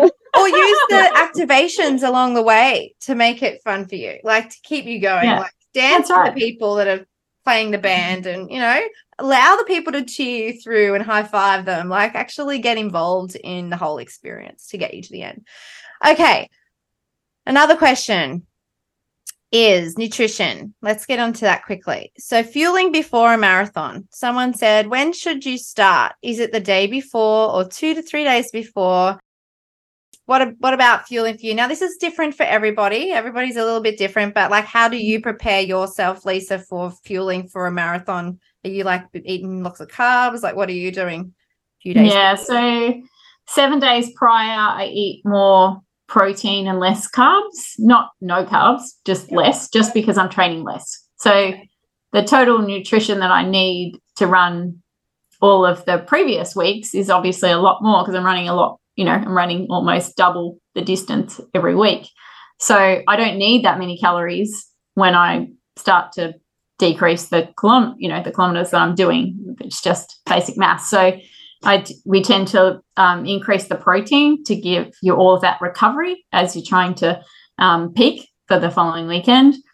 And then Thursday, the race is on a Sunday, then we start carbo loading Thursday night. So we'll reduce the, and we'll keep everything like pretty plain, like try to reduce fiber, stay away from garlic and onion and things like that, and eat pretty plain food. Yeah. I tend not to eat pasta the day before. I find it sits in my stomach funny.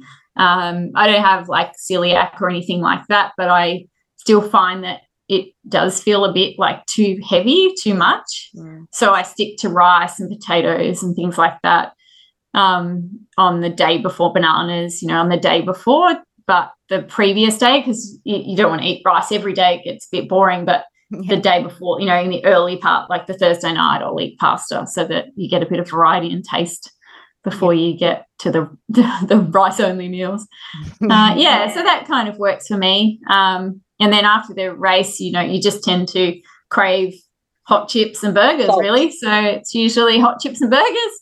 Hundred percent straight for the burger is how I go. yeah, I go for a right. chocolate milkshake and a burger. I don't know. I just love that. Yeah, that's pretty good. Mm-hmm. It's exactly what Lachlan got after Berlin. He walked for hours to go get us burgers and brought him back to the hotel. There's nothing better than a burger after a long run. It's the best. And Lisa, okay. do you um, hydrate more that week leading up? Try to drink more water or anything like that, or you don't? Yeah. so that? yeah, so it depends on the marathon. Like obviously with the hot ones, definitely. Um, I did some sweat testing with precision hydration just a few weeks before I came to Cairns, and the good news is I don't have any issues with excessive salt. Um, so I still sweat, I still cool my body down really well, but the sweat content isn't high. So therefore, I don't have to load too much. But I have a, um, I use one of their electrolyte um, tablets and have that the night before and the morning of, um, yeah. and that's enough. Uh, I don't need to do anything even in the in the serious heat. But having that, so you know that that getting a bit of an understanding as to what your salt levels are like is you know is helpful because then you can actually understand are you, are you losing fluid and therefore need to replace the fluid or do you need to replace the salt as well and everyone's going to be different so yeah.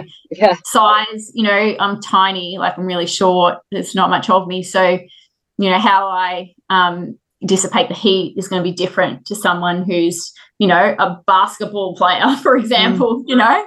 Um, they're going to have yeah. different requirements and you know it's that's sort of an individualized plan that you need. Yeah, so it's important to to do that um, to understand in the lead up what's going to work and to test that out in your training as well. Mm, absolutely, test that out in your training.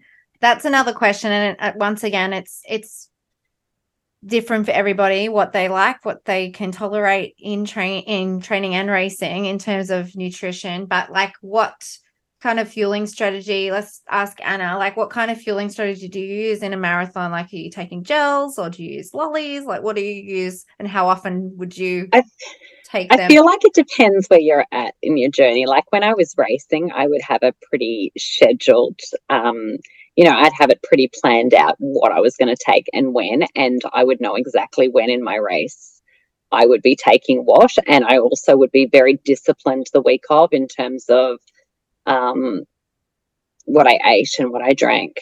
Um, now I'm much less disciplined. So I feel like, you know, it depends what you're trying to get out of the race and how many you've run. Um, I've run enough marathons that I'm pretty comfortable with being able to be be relaxed about how, how I approach my marathons. Even the night before, I'm still having a glass of wine, and you know, I, I'm pretty relaxed. I have those uh, chomps. Um, I can't ever eat a full one, so I usually just have a little bite with something in my mouth. Um, sort of between 15 and uh, between sort of 5 and and 20k um, and then I use my gels as a reward.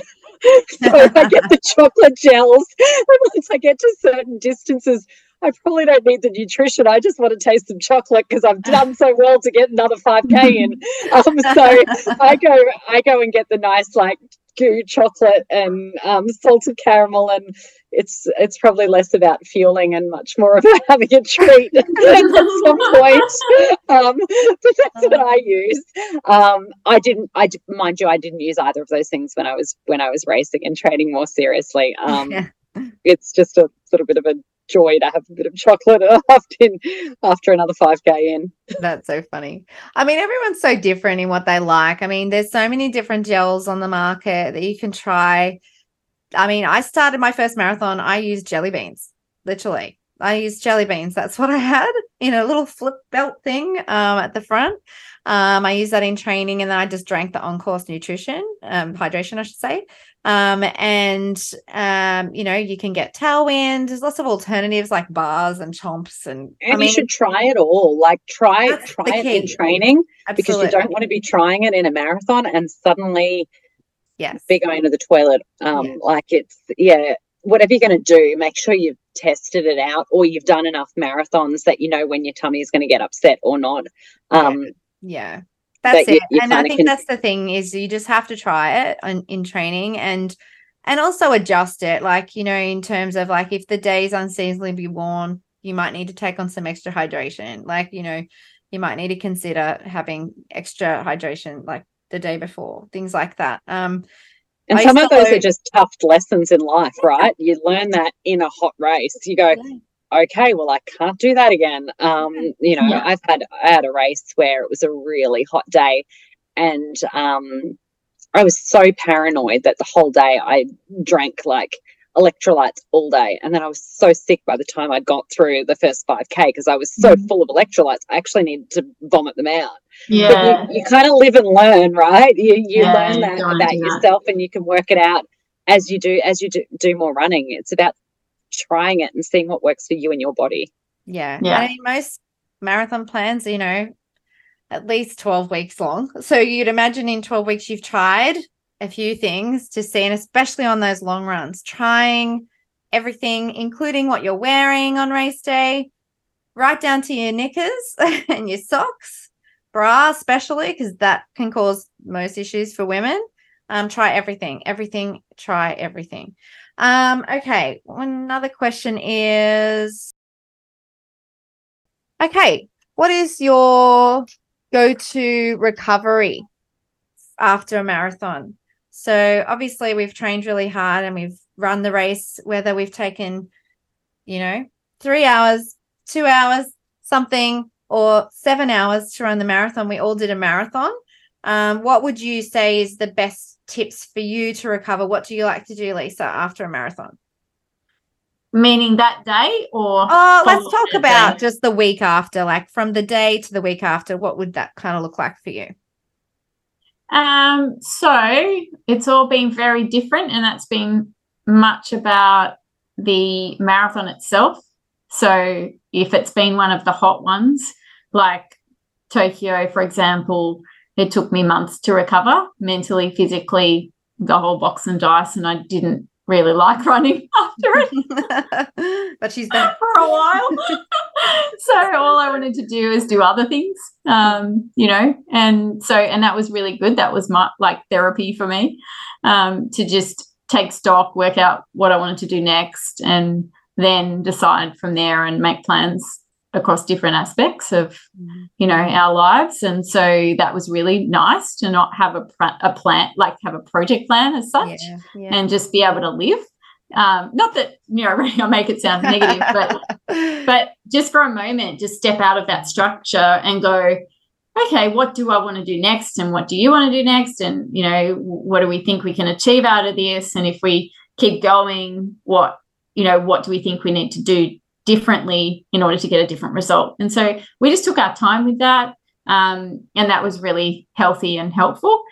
Um, most of the time I come back and it's pretty much straight back to mum life and going to work, right? So it's pretty much pretty much just back to normal. I just run less.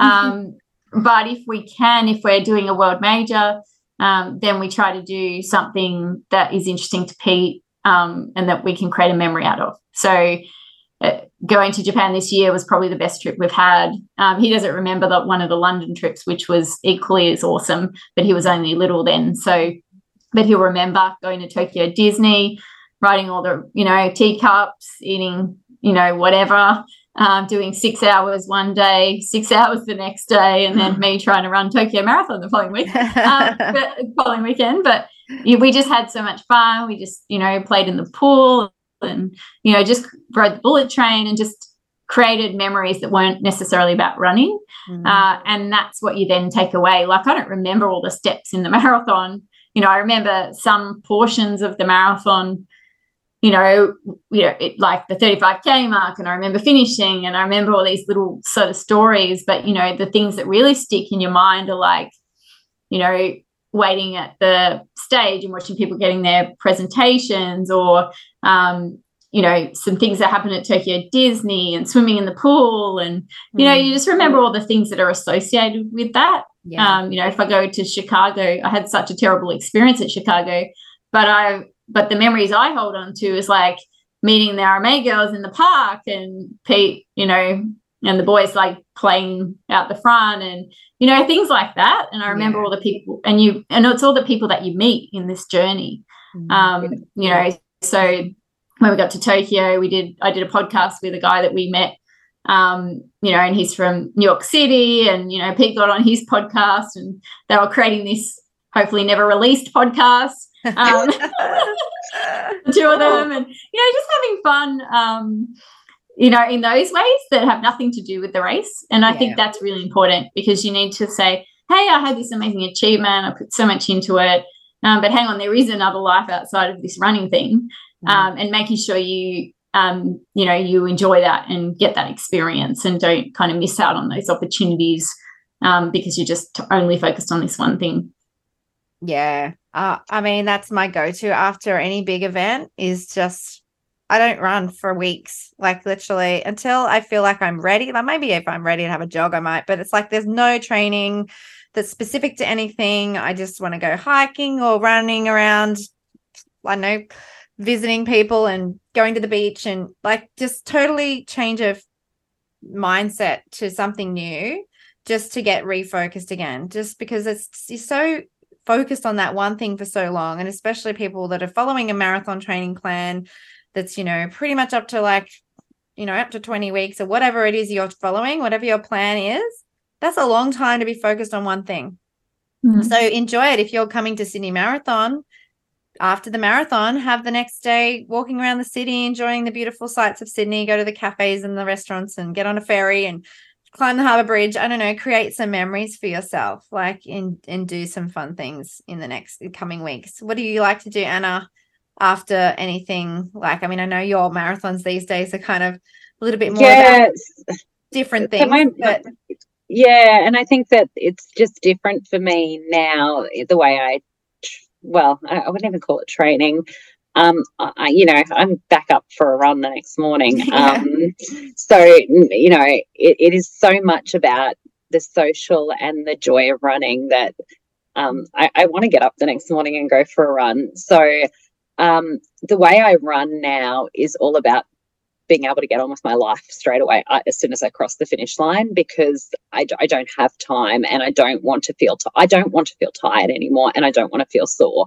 So I run specifically a marathon to ensure at a pace where I know I can go straight to rugby training and watch Josh play a game and then get home and get ironing done and get lunches done. So um, I guess I, I run differently now. Um, so the recovery, I probably will go and have a burger with the girls or something, but the recovery, you know, there's less focus on the recovery because the the training hasn't been um, really killing myself either. So it's just um, it's about the joy of running and about the social aspects of running.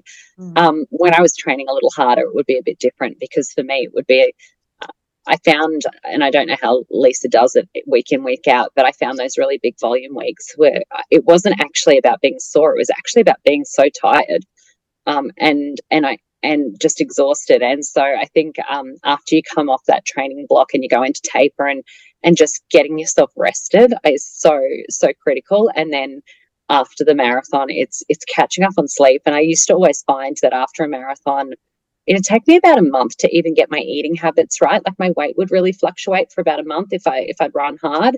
Um, and and it just took me about a month to feel me again.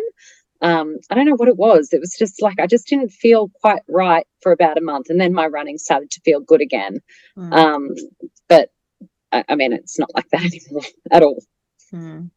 Yeah, well, it's so important. I mean, you know, to people who have got a goal of like, you know, pushing themselves hard in the marathon and to allow yourself that time to recover. You know, I would say a month definitely is is is allow yourself a month to recover, like from a marathon at least. Like, you know, um focus on some other things. You can still be active, you can still run after a few weeks, but just take your mind away from training for a little while so that you are refreshed and ready for the next goal because not only is has your body gone through the ringer, um, you know, physically, hormonally, all sorts of things would have changed through that experience of running the marathon. And also mentally, you need to be able to have, I guess, a little bit of downtime to be able to refocus again um, and feel like you're ready to get back into comfortably running again without the fatigue and, and the mind fatigue as well. Um, something, you know, something to consider. All right, so we'll just finish up with the hot lap now. So I've got a few questions for both of you, as we do at the end of every single podcast. So I thought I would make these a little bit about marathons today. So my first question is for Lisa. Mm-hmm. Out of all the marathons that you have run, tell me which your favorite was. My favorite was New York City. Uh, uh, at the time, Locke and I were building a house, and so it was bonkers. And we just ran com games, and you know, it was pretty crazy time.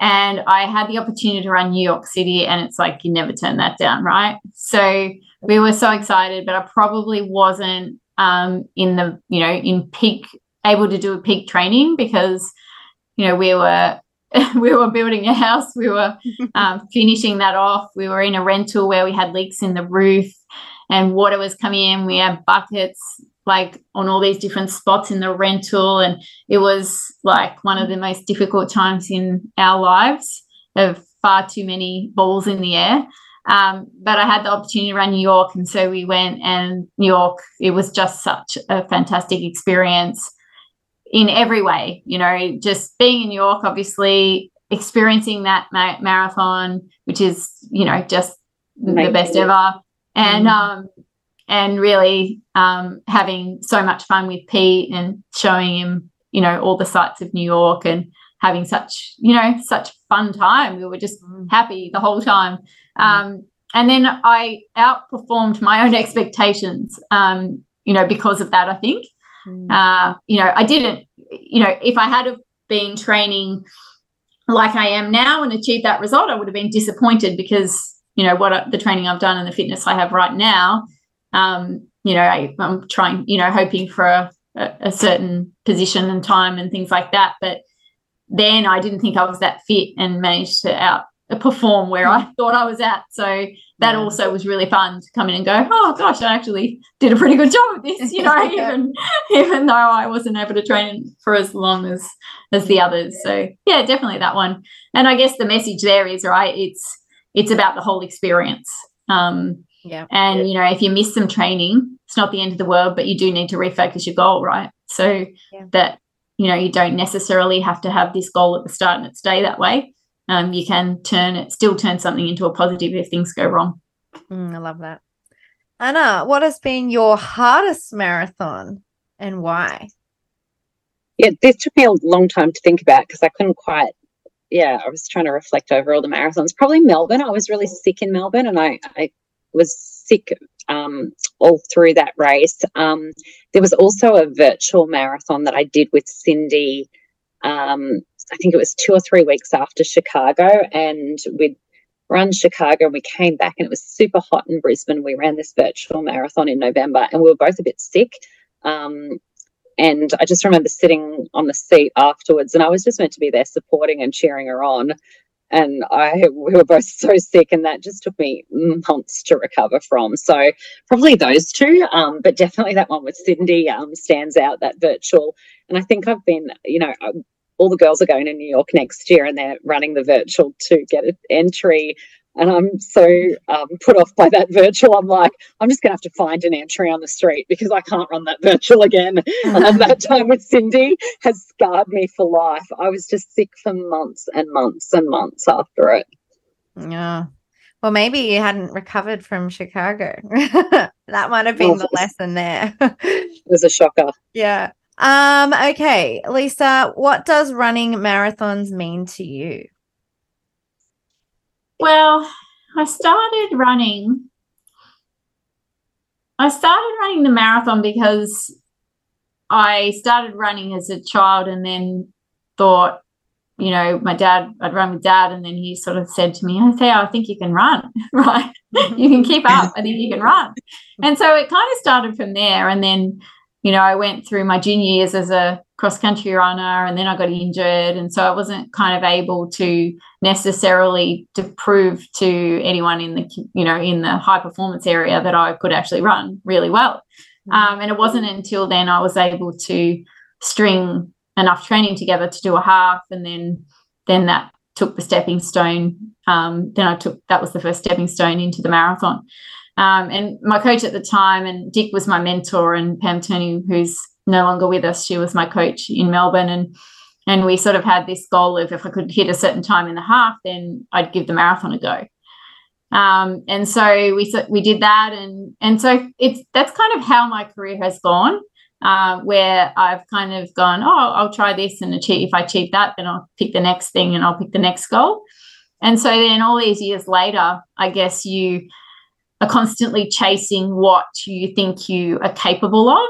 And so because I've taken the long road with training and preparation due to all of the different aspects I have going on in my life and and also the injuries in the early days, um, you know, we've tweaked things each time and then built on the next thing and the next thing. So I haven't been, you know, of course, I would have liked to have ran some of those races a lot better and faster and all of that. But I guess now where I'm at, I'm happy that the journey has been like this because I've still got goals in mind and hopefully I can um, achieve those and then finish off in a positive way and then, you know, and then do other things with my life. So for me, I guess that's a long answer, but it's been about taking those incremental steps. But the burning desire throughout my whole career was to run as fast as Lisa Ondieki. Um, and so I did that in Osaka. So then I was like, oh, what's my next goal? um, oh, I can retire yeah. now. No. so yeah, so now it's to obviously finish as high up as I can at Worlds. Um, and then Olympics next year, if I can make the fifth one and create a bit of history then that would be a pretty special way to kind of sign off, I guess. But um, I won't ever stop running. So I'll still be running. It's just how many more marathons I decide to sign up for is the real question. Yeah. Oh, well, there's always, you know, Sydney when it becomes a world major. You That's right. I've got to do Boston to, to, get my medal. Um, yeah, yeah so I've still got that goal. And yeah. yeah. so there's a few things there that are still keeping the fire burning. And um, well, I can still run fast mm. once I feel like I've tapped out in terms of the um, the pace and the positions that I can finish, and I feel like I can't really give any more, then that will be me saying, "Yeah, I'm good now. I'm I've done everything that I want to do, and mm. we'll um yeah." By that stage, it'll be Pete's turn to do whatever it is that he wants to do. Yeah. He's current, currently does cartwheels around the house and um, is good at drawing and apparently can and he can sing as well. So I might be off on some other tangent that's got nothing to do with running. I don't know. Creative arts tangent. I love it. Like I, it's funny because um when you were just talking about like just your journey, then I thought oh it's interesting like when high level athletes do retire, it is difficult, right? It's difficult. And we've had I've had like you know my sister Deb on the sister-in-law, I should say, Deb on the podcast before talking about that and the difficulty around transitioning. Um, do you really do you think that when you do finally retire in like 20 years that um it's all about longevity, remember? Um that you will find it hard to run around like in terms of like would you ever enter a marathon to just run a four hour marathon, let's say, or a four and a half hour marathon with a friend or with some friends? Would you find that difficult knowing where you've come from? It's hard to probably answer now, but I guess if I, something you're envisaging in the future that you'll just be a recreational runner is like what I'm saying. I'll always run a bit like Ana, you know, in the mornings, like or yeah. whenever um in the day, just because I enjoy that kind yeah. of you know, and just being healthy. But I would only enter a marathon after after the level I'm at if I can help someone. Yeah. So I would do that if I could pay someone to achieve their goal. Yeah. But I wouldn't necessarily want to just sign up to marathons just to do marathons, you yeah. know, because yeah. you know, hopefully I think I'm at like marathon 23 with Budapest. So um, you know, I think I've done enough of them. really. but if I was to be able to help someone achieve their goal and give them that opportunity, then absolutely, because that's yeah. fun, that's fun. Yeah, that that to me is fun and yeah. is a sense of achievement, and it's there's still a goal there. Mm, absolutely. Mm. Well, there you go, Ana. You're not far off. I reckon you could get like trump her in the marathon states. Get you can, yeah. get to 25. All right, Ana. Um, what is the thing you love most about seeing people run marathons? I think um, for me, running and RMA have always been very inter- intertwined. I started running um, about this time that RMA was created, and so running, you know, I wasn't I wasn't a particularly gifted athlete in any way, shape, or form at any point in my life, and I started running. Um, and it, it has been about community. So I get a lot out of watching others complete marathons. I, I, don't think there's ever been a finish line I haven't cried at. Um, crying eh, for that sense of achievement for other people. Um, I think, you know, um, Kathrine Switzer said it beautifully that, you know, if you're losing faith in human nature, go out and watch a, a marathon. And I think you see it all in a marathon. You see people helping each other. You see, um, you know, pushing through when people are, uh, uh, really struggling and still getting to the finish line. Um, you just see the, I think, um, the best of human nature in a marathon. Um, and even when you're watching an elite race, um, you see you see teammates and you see uh, it, it's such a solo sport, but it's so not a solo sport. Um, and and there's mm. something so beautiful about a marathon finishing finish line because it's just so hard. They are hard to do. They're not. It's you can't just go wake up one morning and go and run a marathon. You everyone has to work to get there, and they and they are hard on the day. Um, and I really, you know, I, just think that, that that's there's something really special about being gifted um, that opportunity to be part of that. Um, and I think also, like, you know, when, and I don't know, I, I, was in, we were in Chicago, I think, Lisa, when Kipchoge broke two. And, and that, you know, it, it wasn't about breaking two, it's about being limitless. And I, I just, there's something just so um, I don't know. Uh, there's something special about the marathon. I think you know there's that that you can't script it. You can't script a marathon. You can train so hard for a certain time and it doesn't come together, and then you can think that you know you haven't got it. You're not where you should be, and then it all comes together. And I just love that sense of you don't actually know what's going to happen on the day and and it's about going out there and and putting it all coming together for you all that work that you've done. Um, uh, you know anyone listening to this podcast even if you're not going to run a marathon go go go to the Sydney Marathon finish line be part of that race and then you'll see what I'm talking about. It's almost something you can't put into words. Mm, mm, I love that. All right Lisa last question for you is what has been the best advice that you've been given about the marathon? Probably been a lot of advice. I know. That's what I'm saying. That that the one thing. yeah. So I think probably one thing is that you need to break it up. So you can't be running along thinking, "Oh my gosh, I've got 28k to go," you know, yeah. those types of thoughts. Mm-hmm. Um, so I, I, I can have a chocolate gel. That's right, I like that one. Yeah. Well, actually, I'm a bit like that because at 35k, I have flat Coke in my water bottle. Um, and so I'm running to the flat Coke. So it's like your chocolate, right? Um, I get sick of all the mm-hmm. other stuff at that point in time, and and you you know you go for something that tastes completely different. So I can totally relate to that. So that's probably the other thing um, that Lee Troop told me he has flat coke, which is I think something maybe even Mona did. I'm not sure, but because he was coached by Mona, but um, yeah, having a treat is certainly a, a good one, Ana. Um, mm. And yeah, for me that's flat coke. But I think breaking it up because I find that if you start thinking, oh my gosh, I've got 28k to go, uh, then you're a bit you know you've you've got a lot of mental training to work through so if you just think about you know this next 3k um, you know, and I like to break it down. And it's very similar when I run 10K on the track. You can't think of it as 25 laps. You need to think of it as, you know, one, this is another kilometer or this is 2K or, you know, however it, it works for you to break down that race. And it go and mentally it will feel like it's going quicker. Um, so that's probably one tip. Yeah, I love that tip.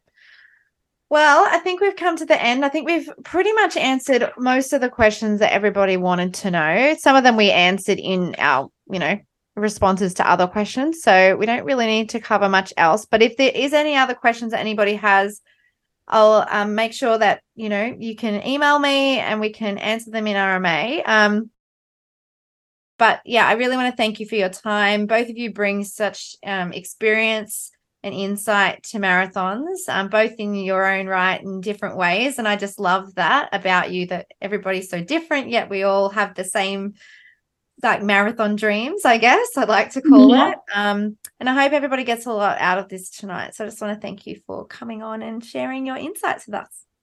Pleasure. And it'll be good to hear everyone else's story uh, following this podcast. And yeah, it's nice to hear everyone's story. I I like reading all about the different things that people are up to. And and it's really nice when people send me a message and you know tell me all about what's going on. And um, i know a lot of people feel like they can't message me and and feel shy to do that but it's quite nice to hear everyone's story. So um, yeah it's i'm more than happy to hear about it and gain that motivation from others just like you do from me. So anytime um, you want to share please do Oh, thanks, Lisa. Can't wait to watch you at the World Championships. Very yeah, exciting. Thanks, Ana. It all feels a bit surreal, actually sitting here. Like it's like, am I really doing it? Yeah. yes, yes, you are. it's not far away. Like it's actually not, a month from today. Yeah. yeah. How are we feeling today. about the marathon now? yeah. oh my goodness. Wow. So that's incredible. Well, we'll be able to get some, I guess, motivation from watching you run. Um, that's right. Or yeah, yeah. Or just prior for you yeah. girls. So that's yeah, right. it's pretty cool. Yeah, I, I don't think I'll be racing anything at Sydney because it'll only be a few weeks later, but um, I might be there, at least there for the celebration, which will be good. Mm, that'll be so the good that, bit, right? That's the main bit. Like, why, why else would you be there? exactly. That's the best part. Well, I hope you loved this episode talking about all things marathon. If you have any questions, please reach out to us and we will be more than happy to answer them for you. We look forward to sharing in the marathon journeys with so many of our inspiring women over the next 12 months, and especially we look forward to sharing in the Sydney Marathon together as a community, which is coming up this September.